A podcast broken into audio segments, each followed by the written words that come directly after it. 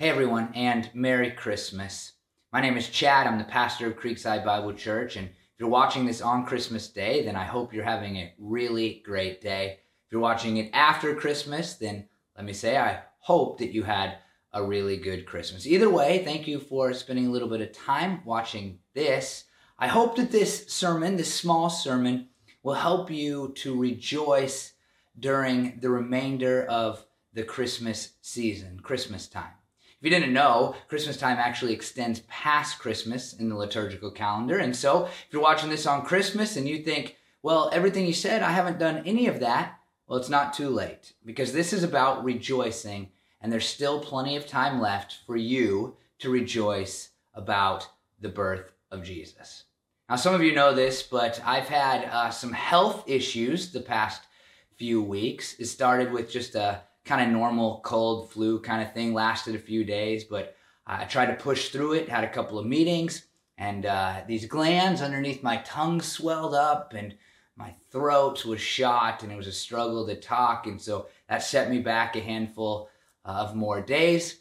And then after that, uh, and I'm still kind of going through this now, I've had a bout with uh, dizziness. And so it's been kind of crazy for me.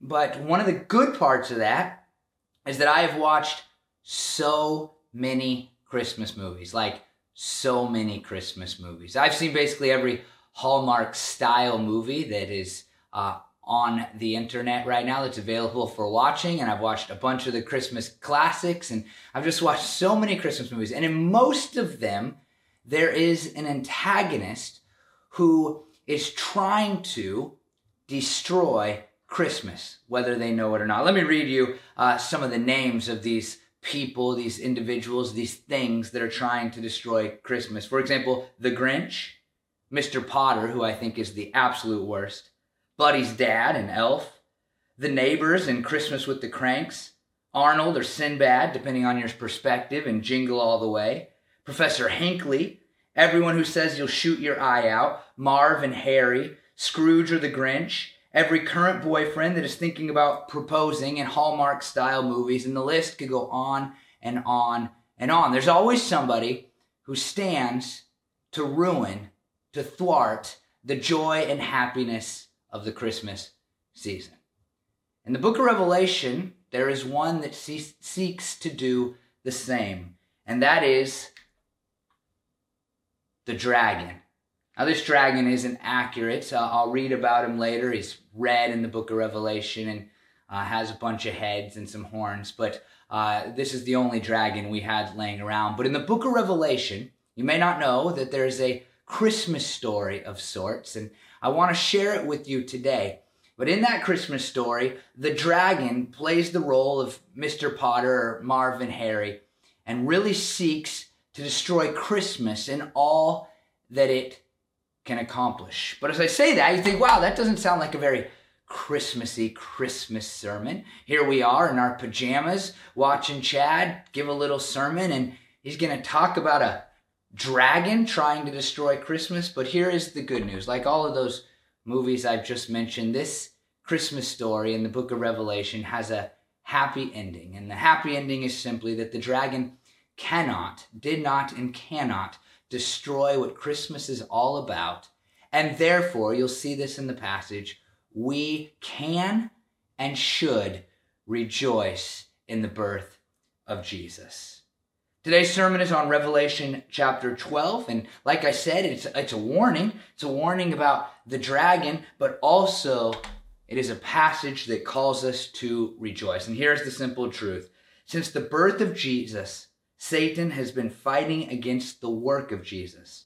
But Jesus wins, and we should rejoice. Here's how it starts Revelation 12, 1 through 2.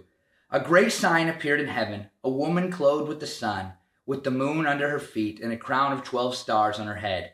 She was pregnant and cried out in pain as she was about to give birth. The woman in this passage is Israel. That's what it represents.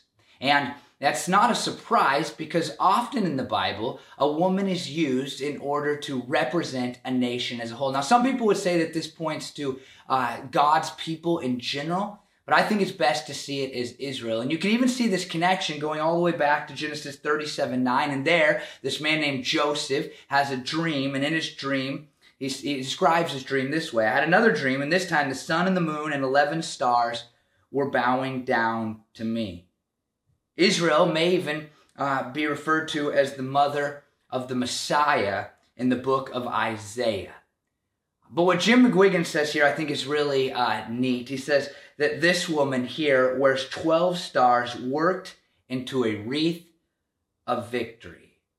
And so here, are the 12 stars that are this wreath of victory, these 12 stars probably represent the 12 tribes of Israel. And thus, the woman represents Israel as a whole who brings Jesus into the world. Now, within this, there may be a picture of Eve, the mother of all humanity, and Mary, the physical mother of Jesus on earth. And we know that much of Israel rejected Jesus, but they are the nation who brought him to us, who delivered him into the world. And in fact, the labor pains that are described in this passage probably show us how much they longed for the work that Jesus, the baby born at Christmas, would do. They longed for him, they were desperate for him, and then Jesus shows up on the scene. Now, I want to make this a Christmassy Christmas sermon for you, and so I, think it's like it's like that gift that you've longed for, that you've waited for, that you've been desperate for. You think it's coming, and then at some point you get to rip the bag open or the box open, the Christmas wrapping open, and you finally get the thing that you have longed for. That is what Jesus was for the Israelite people. They brought him into the world. They longingly waited for him and expected for him and hurt for his presence and the work that he would do on earth. But listen to what we see next in Revelation 12. Revelation 12, 3 through 4. Then another sign appeared in heaven, an enormous red dragon with seven heads and ten thorns and seven crowns on its heads. Its tail swept a third of the stars out of the sky and flung them to the earth. The dragon stood in front of the woman who was about to give birth, so that it might devour her child the moment he was born.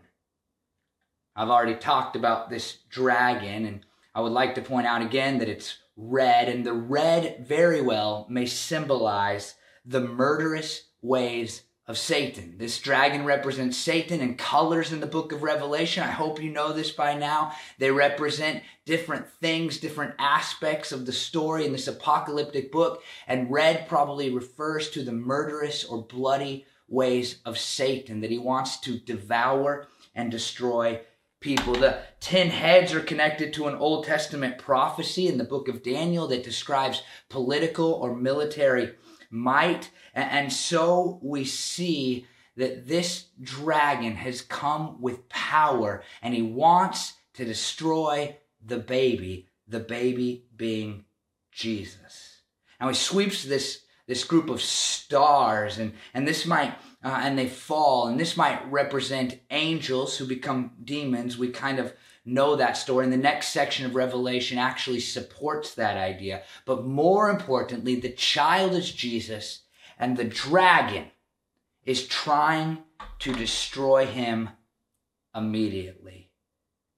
Here's the deal the goal of Satan has always been and always will be to destroy the work of Jesus, to stop the mission of Jesus, to thwart all that began on that very first Christmas. The dragon wants to destroy the redemptive purposes of God, he wants to destroy the work of Jesus.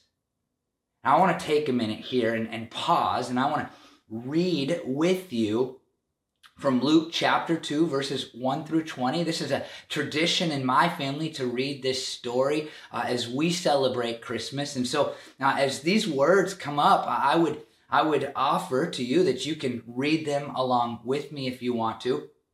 But I would also tell you, as you hear them or as you read them, I would say look for the ways that it, that it was that it was it's where you see how Jesus could have been destroyed if it wasn't for the providence of God right from the beginning. You can see, even in this Luke 2 story, like some things that make it hard for the work of Jesus to even begin on that first Christmas. Here it is Luke chapter 2, verses 1 through 20. Read with me if you want. In those days, Caesar Augustus issued a decree that a census should be taken of the entire Roman world. This was the first census that took place while Quirinius was governor of Syria, and everyone went to their own town to register. So Joseph also went up from the town of Nazareth in Galilee to Judea, to Bethlehem, the town of David, because he belonged to the house and line of David. He went there to register with Mary, who was pledged to be married to him and was expecting a child. While they were there, the time came for the baby to be born, and she gave birth to her firstborn, a son. She wrapped him in cloths and placed him in a manger, because there was no guest room available for them. And here were shepherds living out in the fields nearby, keeping watch over their flocks at night. An angel of the Lord appeared to them, and the glory of the Lord, sh- Lord shone around them, and they were terrified. But the angel said to them, Do not be afraid. I bring you good news that will cause great joy for all the people. Today in the town of David, a Savior has been born to you. He is the Messiah, the Lord. This will be a sign to you. You will find a baby wrapped in cloths and lying in a manger. Suddenly, a great company of the heavenly hosts appeared with the angel, praising God and saying, Glory to God in the highest heaven, and on earth peace to those on whom his favor rests. When the angels had left them and gone into heaven, the shepherds said to one another, Let's go to Bethlehem and see this thing that has happened, which the Lord has told us about. So they hurried off and found Mary and Joseph and the baby, who was lying in the manger. When they had seen him, they spread the word concerning what had been told them about this child and all who heard it were amazed at what the shepherds had said to them. But Mary treasured up all these things and pondered them in her heart. The shepherds returned, glorifying and praising God for all the things they had heard and seen, which were just as they had been told. As we read that, I just want to point out a couple of clues to you where, where maybe, you know, Satan was working to try to end this child before his mission could be begin. I mean, there's the census which sends Mary and Joseph on this long trek. There's the lack of room for them in the end. There's the poverty of Mary and Joseph. There's the baby being wrapped in cloths. He is put in a feeding trough. All of these things we know now, especially as modern readers, were probably not good for the health and the survivability of this baby. But even more specifically, when you read the story in the book of Matthew, listen to this. Matthew 2:16, when Herod realized that he'd been outwitted by the Magi, he was furious and he gave orders to kill all the boys in Bethlehem and its vicinity who were 2 years old and under, in accordance with the time he had learned from the Magi. I mean, this is awful. This is worse than Mr. Potter, who I think is the worst of all Christmas antagonists. I mean, this is this is a man named Herod killing all the babies because he wanted to get rid of Jesus.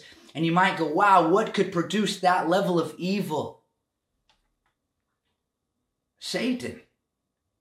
He wanted to thwart the plans of God. He wanted to thwart the mission of Jesus. He wanted to end that mission before it even started. From the very first Christmas, Satan has been trying to stop the work of God, the mission of God. Revelation 12:5. She gave birth to a son, a male child who will rule all the nations with an iron scepter, and her child was snatched up to God and to his throne. I've already mentioned that this child is Jesus, but here is proof. And how is this proof? Well, listen to Hebrews 1:8. But about the son, he says, Your throne, O God, will last forever and ever. A scepter of justice will be the scepter of your kingdom. The word rule there might be connected to shepherding. I just think that's really cool because Jesus is the great shepherd.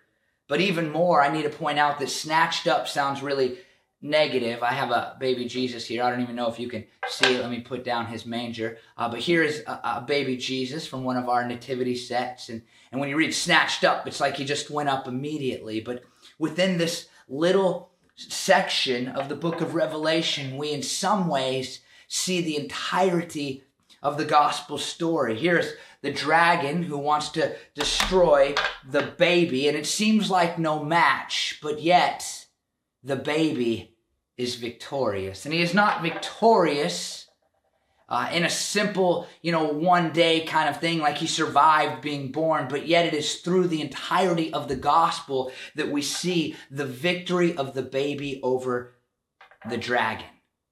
You see, Snatched Up tells us, you know, so many things about the end of Jesus' life on earth. As we maybe know, Jesus uh, was born, he was laid in that manger, and then he lived. He lived a perfect and sinless life. He lived perfectly. He loved people, he healed people, he taught people, he ministered to people. And then at the end, he was crucified and nailed to a cross. He died for all of our sins. But three days later, he came back from the dead and he showed himself to a whole bunch of people, including his disciples. And then later, he was snatched up into heaven. He ascended into heaven. And so, in this little phrase, we see like the entirety of the life of Jesus described and the way in which he obtained victory over the dragon, over Satan, and what Satan wanted to do. The baby lived, he died, he rose, and he ascended. He was snatched up into heaven where he rules and reigns victorious for all of eternity.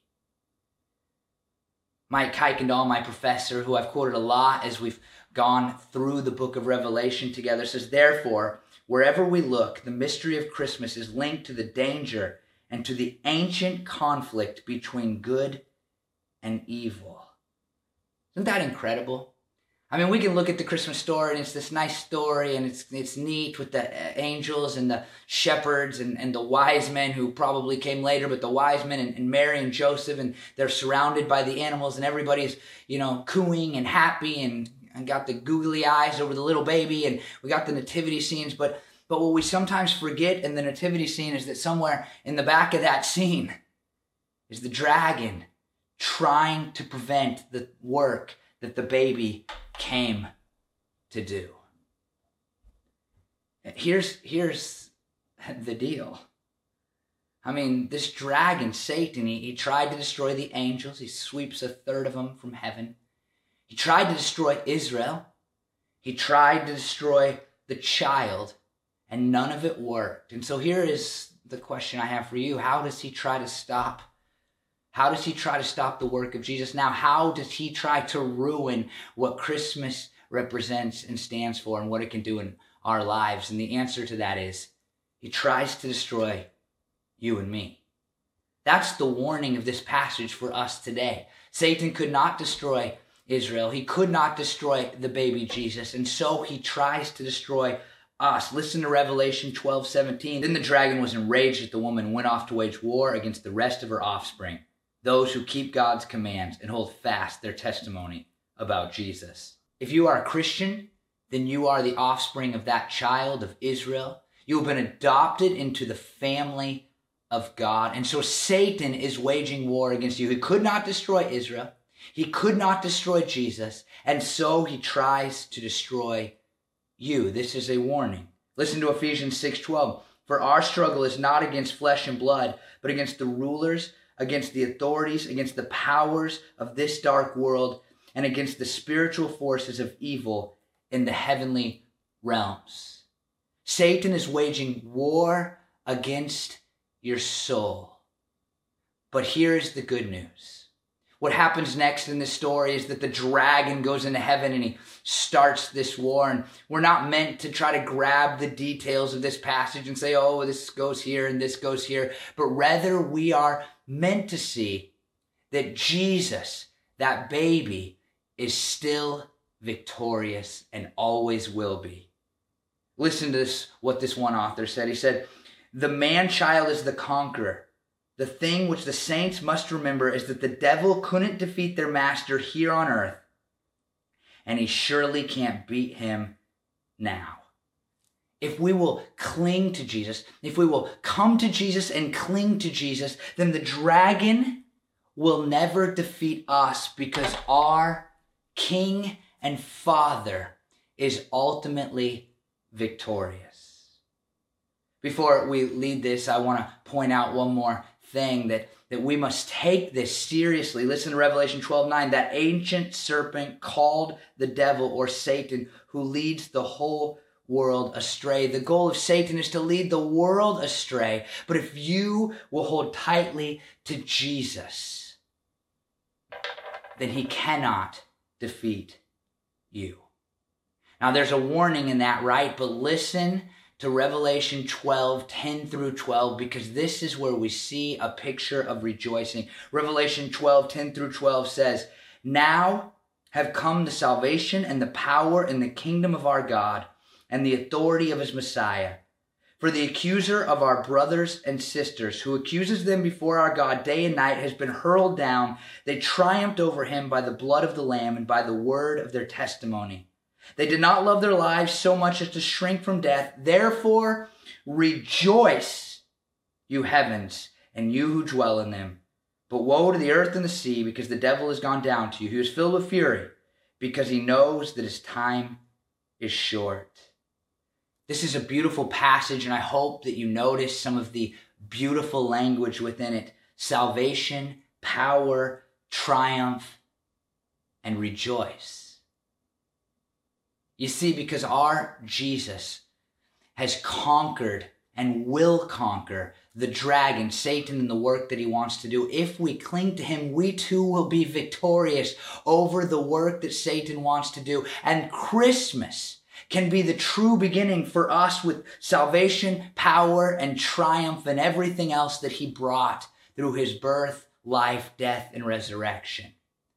And we can rejoice because of the victory that Jesus has earned on our behalf.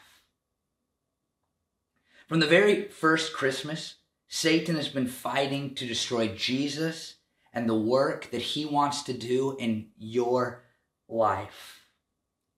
Before we close, I, I think of one more Christmas story, and that is The Nightmare Before Christmas. You see, Jack discovers, if you know the story, Jack discovers the beauty of Christmas by entering into Christmas Town. He tries to capture this beauty and all of this joy by changing a bunch of external things.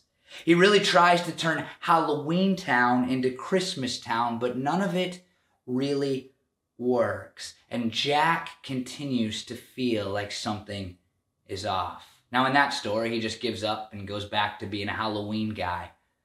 But what Jack really missed is that we can celebrate and rejoice in the Christmas story, not when we change our external circumstances, not when everything goes perfectly, not when the cake is perfectly baked and the hot cocoa has the perfect amount of chocolate and the lights are perfectly hung and all the Christmas presents are perfectly wrapped and we all get everything we want. That is not what's going to drive us to rejoice during the Christmas season.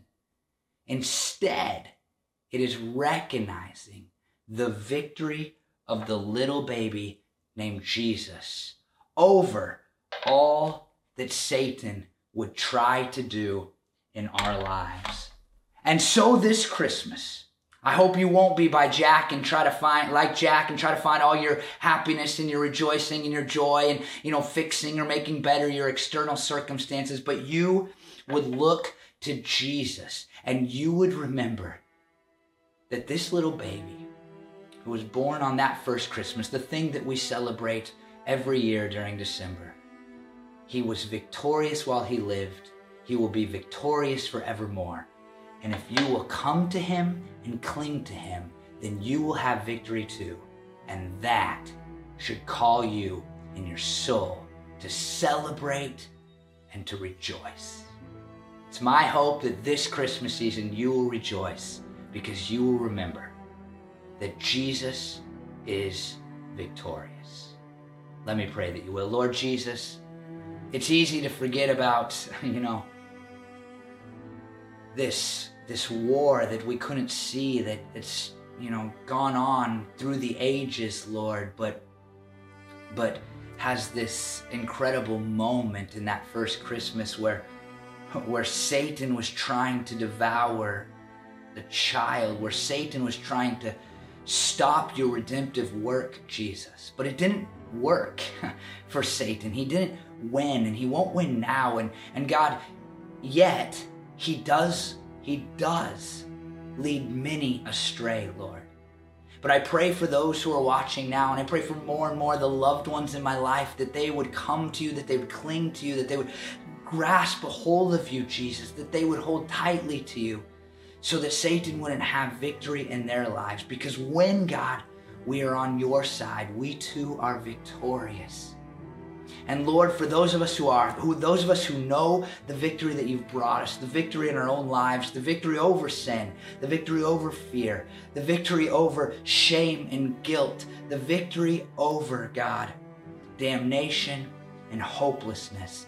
For those of us that know that victory, God, let us remember to rejoice this Christmas season because we only have that victory through your victory. And that victory began in many ways, Lord, when you came and you were born of a virgin and laid in a manger. And so, God, let us celebrate Christmas not because we love the tinsel and the lights, but let us celebrate and rejoice this Christmas because we know that you have victory and we can have victory through you. I pray these things in Jesus' name. Amen.